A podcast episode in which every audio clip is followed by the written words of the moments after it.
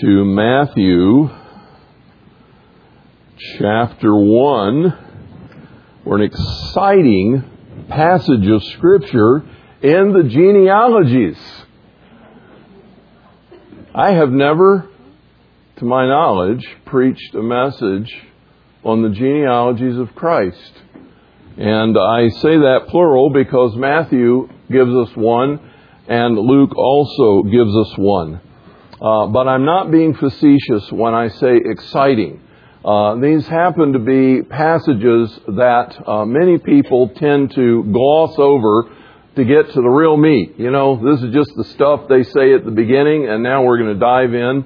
Uh, one uh, author even said that had they had the convention of footnotes in the first century, um, Matthew and Luke might have put these in the footnotes. Um, I beg to differ. I think uh, both of them had a purpose for giving us the records that they did, and I want us to take a look at those this morning. And by the way, if you uh, didn't find the study guide, uh, that's because there isn't one. So don't worry about that. Uh, it's Christmas week. Uh, please take notes if you like. Um, but uh, groups are typically not meeting this week, and um, I spent a few days uh, in bed trying to get rid of a fever and an infection, and so uh, things happen, you know. But uh, anyway, praise God. I'm just uh, I marvel at His uh, goodness and grace to us, uh, and and how faithful He is. Matthew chapter one, beginning in verse one, the record of the genealogy of Jesus the Messiah, the son of David, the son of Abraham. Now, I want us to note just at the outset that Matthew does have a plan. He has a purpose. He wants to connect Jesus. And remember that Matthew is writing his gospel predominantly to a Jewish audience. And he wants to connect Jesus in a way that they will recognize his significance. And so he points out that in the line of Jesus, he is the son of David, the king uh, and prophet, and the son of Abraham, the high priest of the Jewish heritage and family, that he is related uh, by pedigree to the great Jewish heroes of the faith. The Messiah, son of David, son of Abraham. Abraham was the father of Isaac. Isaac, the father of Jacob. Jacob, the father of Judah and his brothers. Judah was the father of Perez and Zerah by Tamar. Perez was the father of Hezron, and Hezron the father of Ram. Ram was the father of Amminadab, and Amminadab the father of Nahshon, and Nahshon the father of Salmon. Salmon was the father of Boaz by Rahab. Boaz the father of Obed by Ruth, and Obed the father of Jesse.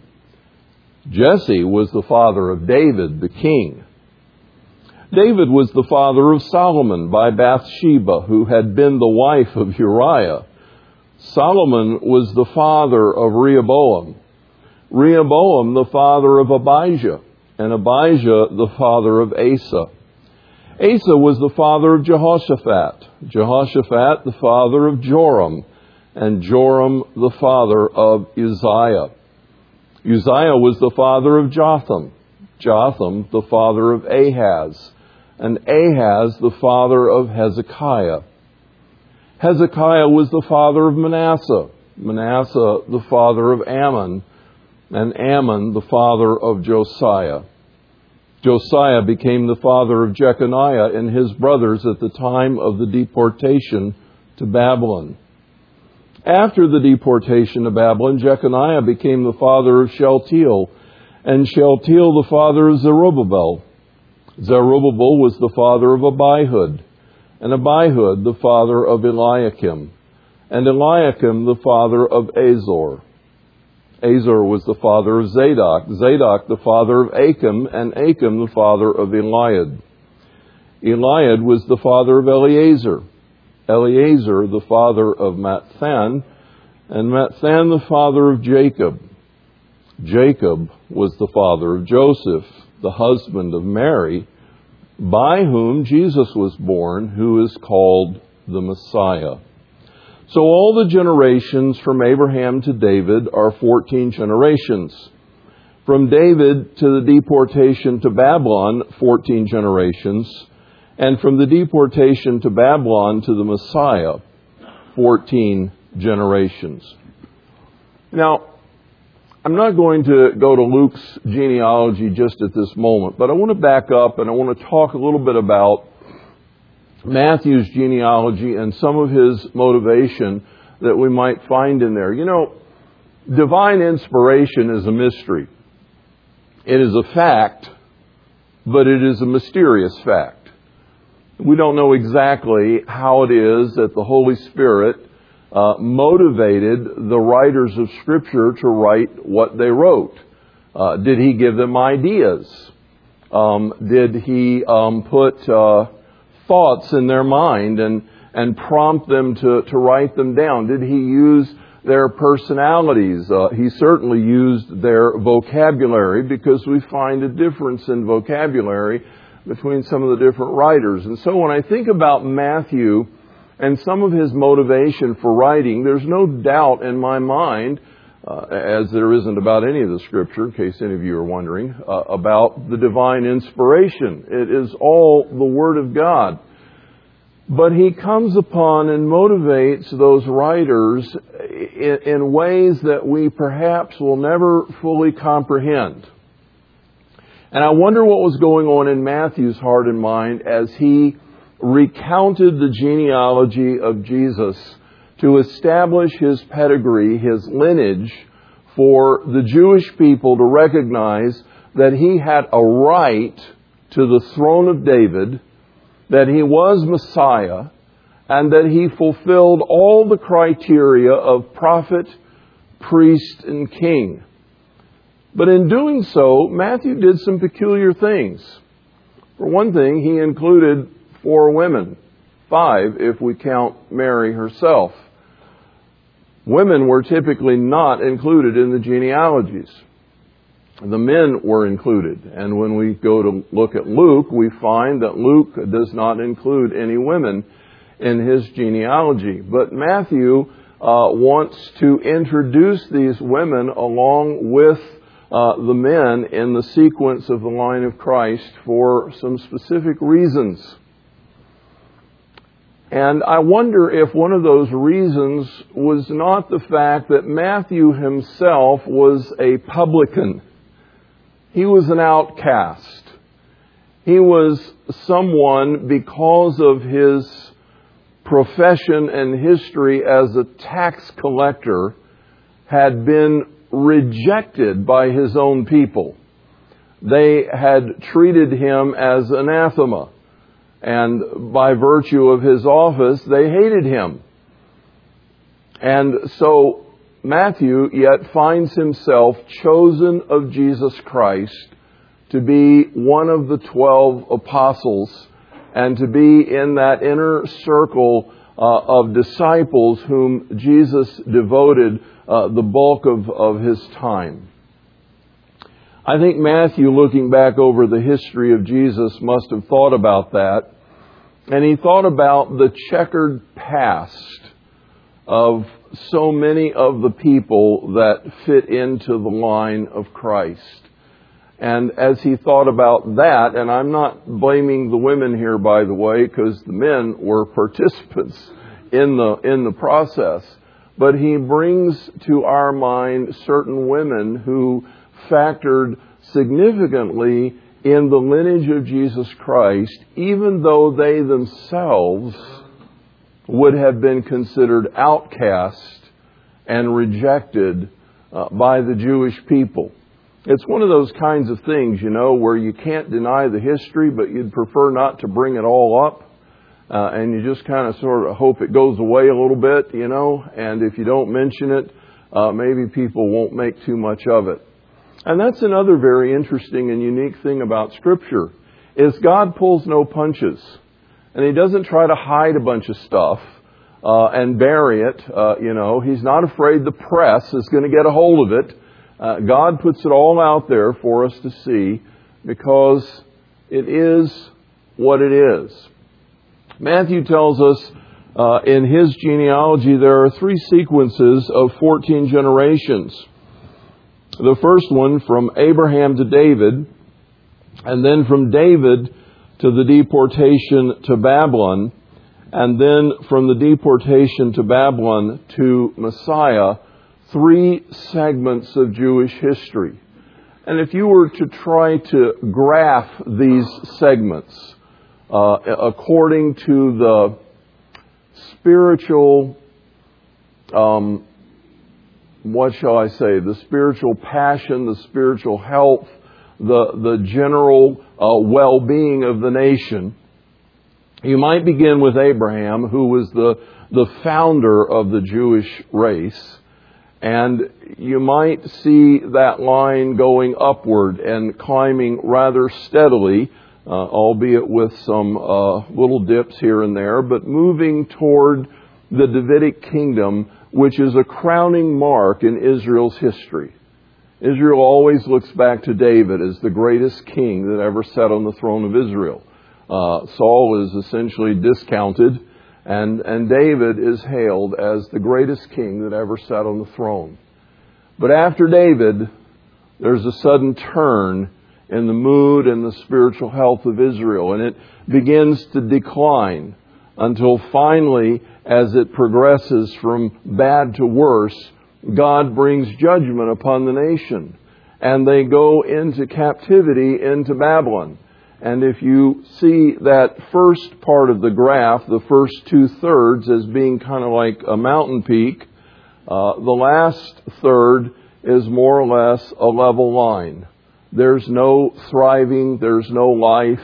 Uh, they've sunk to mediocrity, and at the very best, they're just kind of hanging on.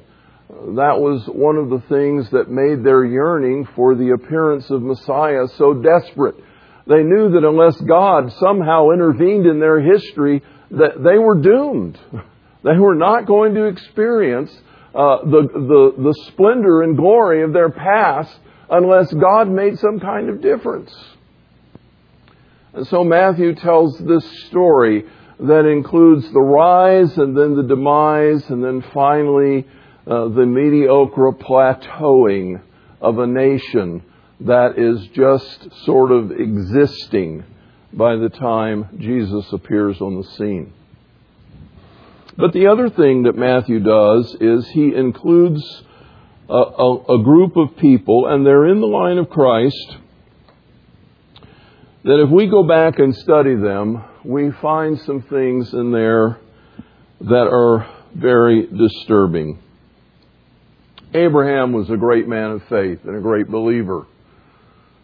But we find that even Abraham had his weak moments, even though they were advanced in years, and, and uh, Sarah, uh, his wife, was advanced in years. She was a very beautiful woman. And um, uh, she had maintained her youthful looks and characteristics uh, well into her older years. She looked a lot younger than she was. And so we find Abraham on occasion fearing that some other uh, king or ruler is going to kill him and take his wife. And so uh, they concoct this story that uh, she uh, she can play the role of a relative or a sister uh, because there's some uh, weird genealogical connection in their history that kind of makes her distantly related but Abraham, out of fear, is trying to, to hide that reality rather than trusting God that this woman is indeed his wife. Isaac kind of shows up on the scene as a son of promise, but there's nothing uh, particularly um, amazing that stands out about Isaac. Perhaps that's to his credit. There's nothing amazingly good or amazingly bad. Uh, he's just there between Abraham and Jacob. But uh, boy, Jacob, he's another story. Jacob is a rascal.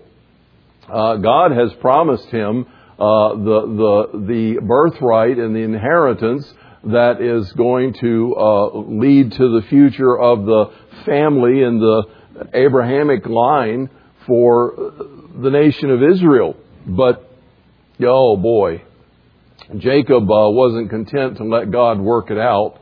Uh, he deceived his dad. He deceived his brother. He ended up having to run from his family to a distant land where he stayed for several decades because he was afraid to go back, that his brother was going to kill him because he had uh, really, really pulled the wool over their eyes, almost literally, uh, dressing in animal skins and trying to smell and feel like his ruddy brother, the the hunter, you know. And uh, so he um, he did everything he could to swindle and, and connive and cheat and, and somehow or another by hook or by crook uh, to, to gain what he was after. And poor Judah, all the, all the while God was willing to give it to him. Uh, I, I, wish I could tell you the, the amazing way that God met him uh, and changed his name to Israel, but uh, there's a story uh, there. And then uh, Jacob became the father of Judah, and Judah was the father of Perez and Zerah by Tamar. Now, this is another uh, kind of bizarre story. This is this is almost the, well, it is the stuff of soap operas. It's just weird. Um, the custom was that if you died childless, um, if your husband died and you were childless, one of his brothers was to take his place because a widow that was left alone had no means of support. And um, because she had already been married, she was kind of worthless for anybody else. No, nobody else wanted her uh, uh, on the open market.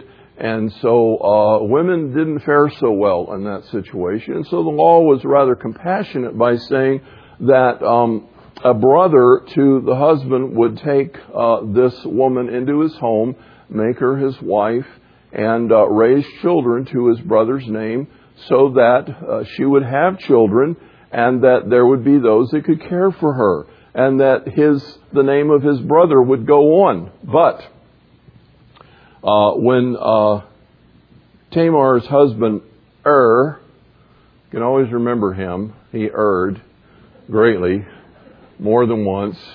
Uh, and he was so wicked that the scripture says God actually killed him. He just took him out. Um, and uh, before he could have any children. And his next brother in line was a little guy, you know, and Tamar is left a widow with, uh, with no one to take care of her. But um, Judah makes a promise. He says, Tamar, go back and live with your folks. And um, when this uh, little brother of Er's gets old enough uh, to marry, then I will give him to you in marriage, and he can raise up children uh, in his brother's name, and, and that'll take care of you and take care of the family.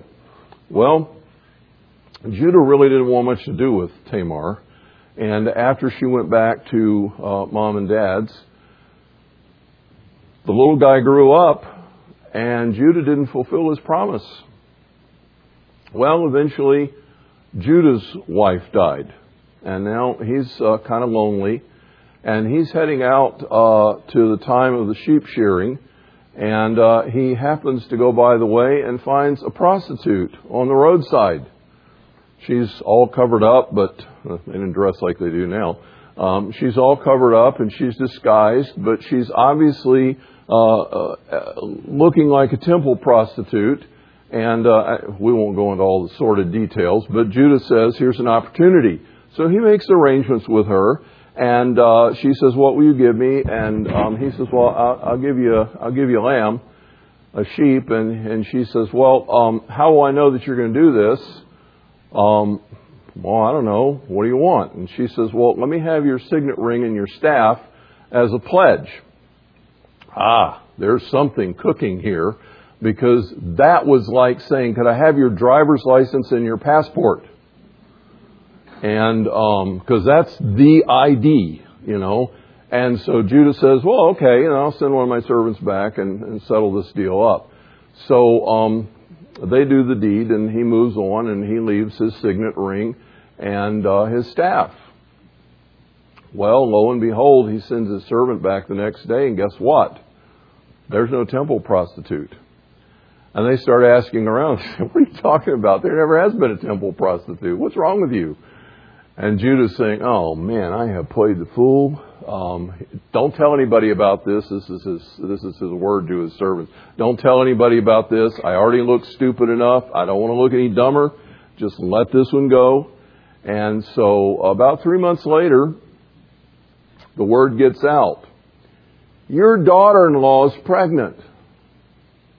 And Judah says, bring her out here and let's burn her. She has no right to play the harlot. Ah. And so Tamar is brought out of the house. Uh, this still happens in that part of the world, by the way. She's brought out of the house. They're going to burn her alive. And she says, wait, wait, hold it. Just a second. Uh, it's true, I'm pregnant, but the, the father of my child owns this staff and this ring. Whose is it? And Judah has this awful sinking feeling. Oh no, I've been found out. And so, in a, in a moment of uh, stark revival for him, he says, You are more righteous than I, because I would not give you my son. You have done this thing, and I have played into your hands, and you are more righteous, and I have defrauded you, and I, I will own this situation. And to his credit, the scripture says, uh, he accepted her and he accepted the child. He had no more physical relations with her at that point on.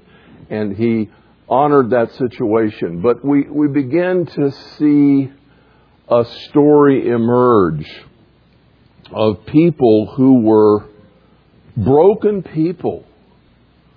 They were a mess.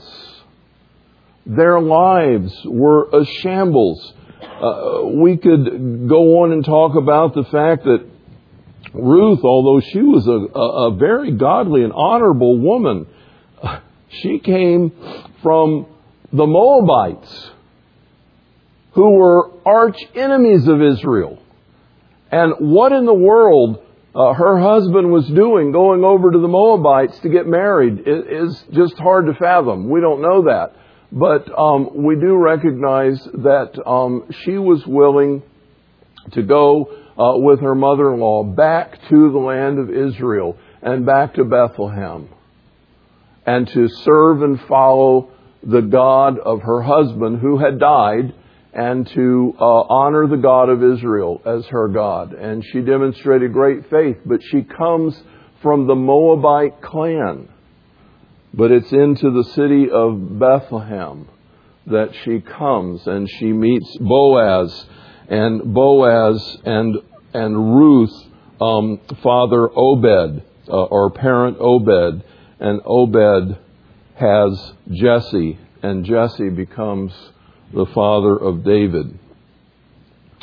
And so throughout this story, uh, which uh, I, I, won't go into a lot more great detail, we find the history filled with people who are broken people. Last week, if you look in verse 9, we studied the story of Ahaz, the most wicked king in all of Judah followed by Hezekiah, one of the most godly, followed by Manasseh, who just flipped the, the, the direction again. Uh, and, and you look at the history of these kings, and yet they're in the line of Christ. These broken people, full of sin and full of shame, and, and, and full of willfulness and trickery, and the, their lives are checkered. Even David, the great king, you, you know his story. Uh, and even though he was a man after God's own heart, he not only became an adulterer, but he became a murderer to cover up his sin and swept it all under the rug. But it leaked out in other ways within his family throughout uh, the rest of his lifetime as king. And here is this past in the line of Christ. I think Matthew wants us to know two things. He wants us to know that in the legal sense, Jesus is the rightful heir and fulfills all the criteria of Messiah. In the human sense, he comes at the end of a long list of broken, damaged people, outcast, and, and sinful people who have gone their own way and have left the lineage of Christ dotted with deeds of shame and of embarrassment to the history of Israel. Notice that he says in the end of his genealogy, verse 16 Jacob was the father of Joseph, the husband of Mary, by whom Jesus was born. And in every sense of the legal word, Joseph was the legal father of Jesus, and Mary was the surrogate mother of Jesus. And from all outward appearances, uh, Jesus was born into this couple's home. But there is a significant um, disconnect between the literal uh, human lineage of Mary and Joseph and that of Jesus. I'd like you to look over uh, into Luke for a moment, chapter 3, verse 23. Luke chapter 3, verse 23.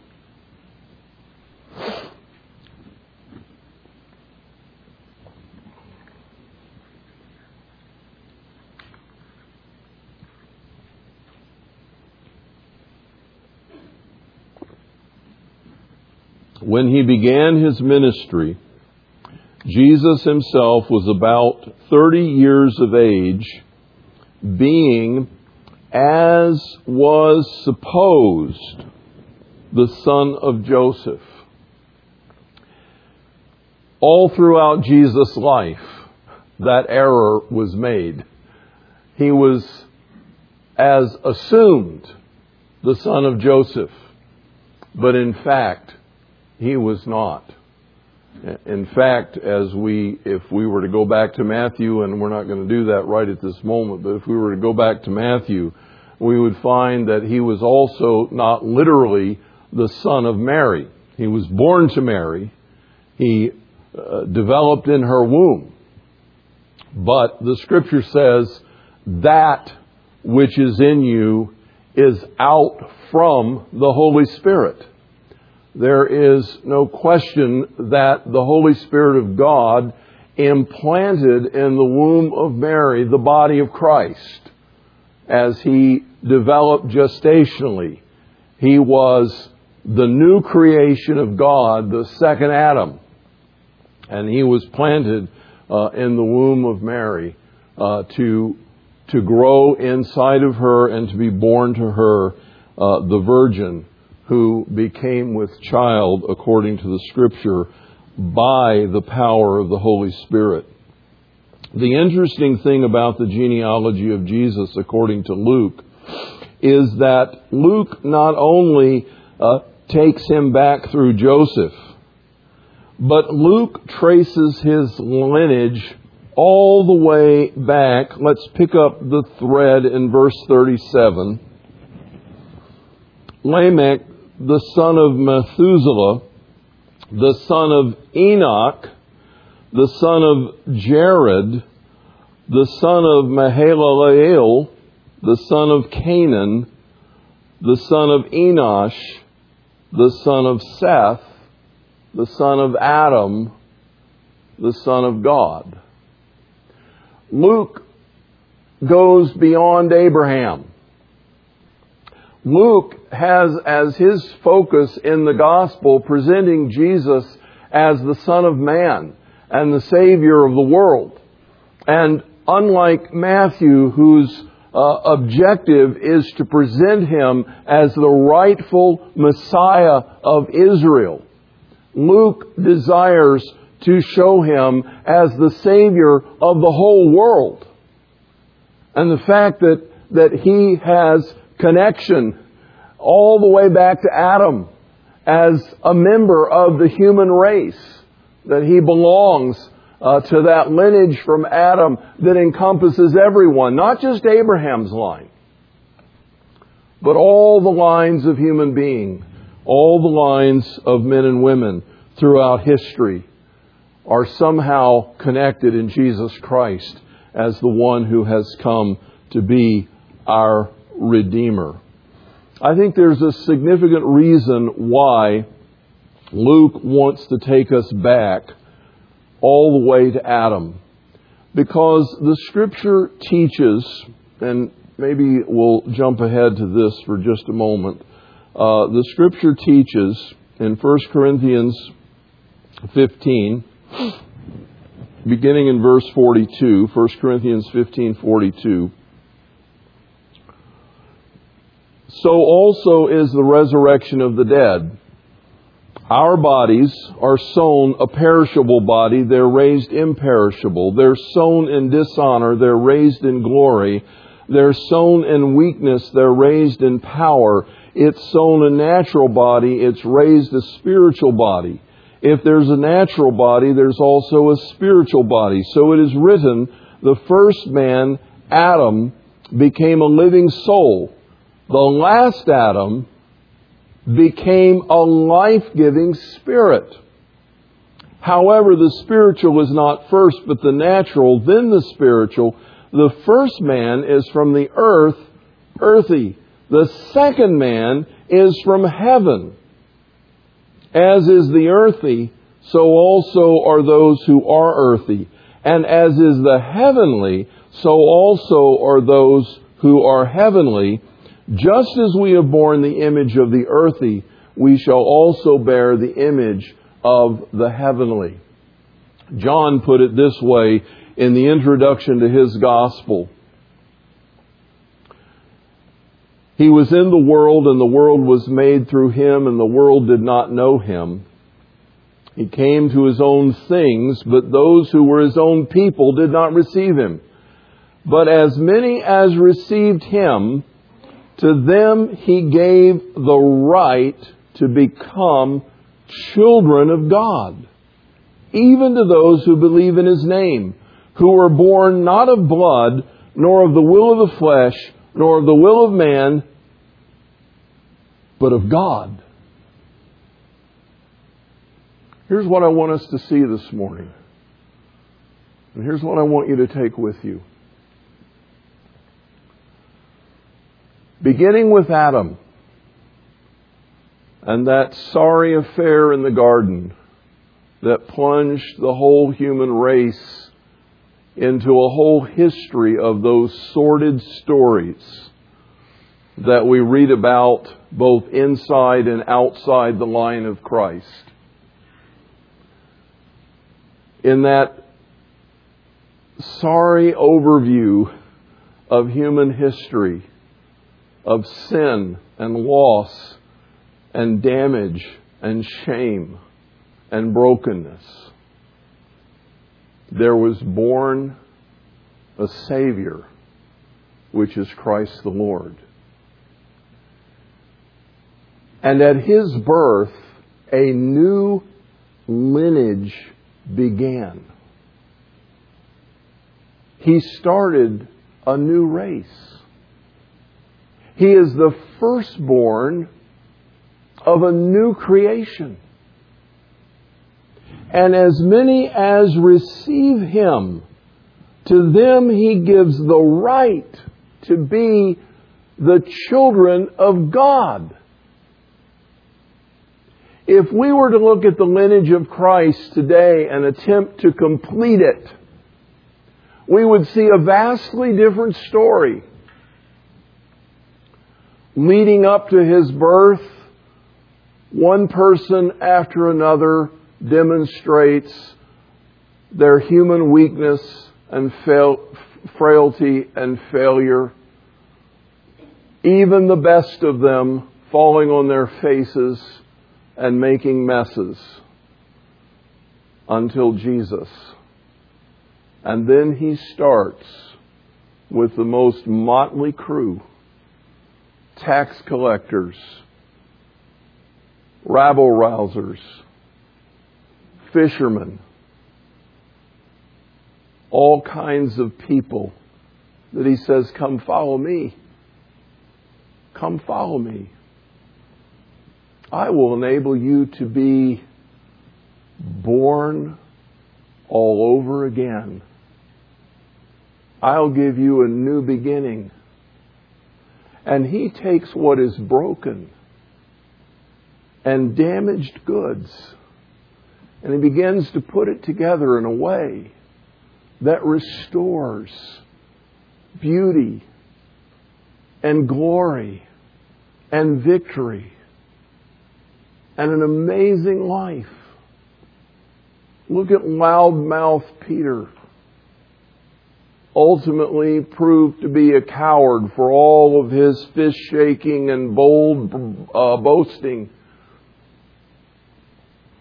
But on the day of Pentecost, standing fearlessly as a man filled with the Spirit and preaching with such anointing that 3,000 souls are converted and going on to be the man who blazed the trail to the Samaritans after the gospel had been taken there. He and John went to pray for them to receive the Holy Spirit, and after that, he blazed the trail to Cornelius' household and carried the gospel and and and uh, breached the wall to the Gentiles.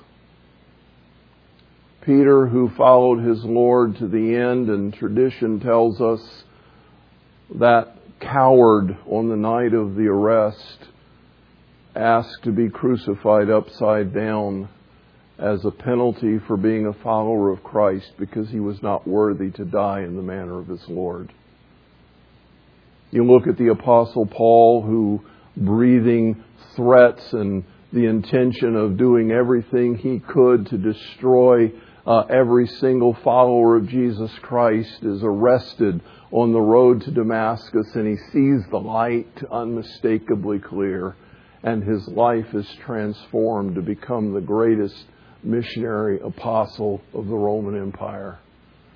And you can look down through history and you can see the story of person after person who has blazed that same trail by the transforming power of God to be something entirely different.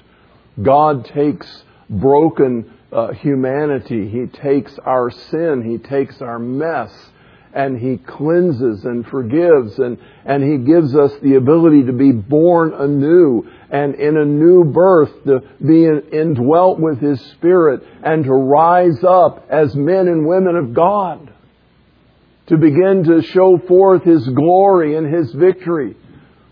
He has empowered us by His Spirit to triumph over sin, to break the habits of the past. This is a, a new race. This is a new beginning. This is a new line. Jesus is that pivotal point, that, that moment in history where the downward spiral can stop and the upward climb and redemption can begin that will lead us from glory to glory as we embrace Him and behold Him in the future as the King of Kings and Lord of Lords and reign with Him forevermore in His presence. This is a new beginning. It's a new birth. As many as received Him, to them he gave the right, the authority to be children of God. Do you know that this morning? Do you know who you are? Do you know that Jesus Christ is living in you? Do you know the power of His Holy Spirit? If any man is in Christ, he is a brand new creation. Old things have passed away. Behold, new things have come. We have been changed by the power of God. I want to encourage you this morning don't live in that past history of Adam. Live in the freedom of Jesus Christ. If the Son will set you free, you're free. You can cast off the bondage of sin. You can walk in victory. You can experience the glory of God. You can manifest His life and His light and His love and His power. Those genealogies are there for a very important reason. Jesus has every right, legal right, to be the King of Israel, the Messiah, the Redeemer, the prophet, priest, and king. Also, tracing back to Adam, he has every right to be the Savior of the world. And yet, He offers us, through His life giving Spirit, an opportunity to break the bondage and the chains of the past and to be resurrected to a brand new life with a brand new history. We can be changed we can be different. We can be healed.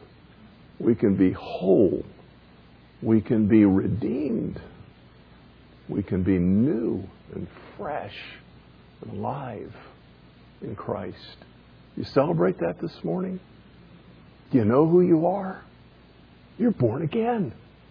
You've had a second birth. You're alive in Him. You're a part of a whole new lineage. What a glorious day that's going to be when all our brothers and sisters get together. We sit around that marriage feast table with every tribe and tongue and nation, and we look at all the redeemed of all of history, and we see that He has plucked from the sons of Adam and the daughters of Adam a remnant to be restored to His likeness. the last Adam. Father, thank you for giving us the details. Thank you for making us to realize the beauty and glory of our Savior, our Lord Jesus Christ. And I pray this morning that as we sing in triumph that great hymn, Hark the Herald Angels Sing, Glory to the newborn King. That we're singing our song, for we have been born anew in Him. Thank you, Lord Jesus. Amen.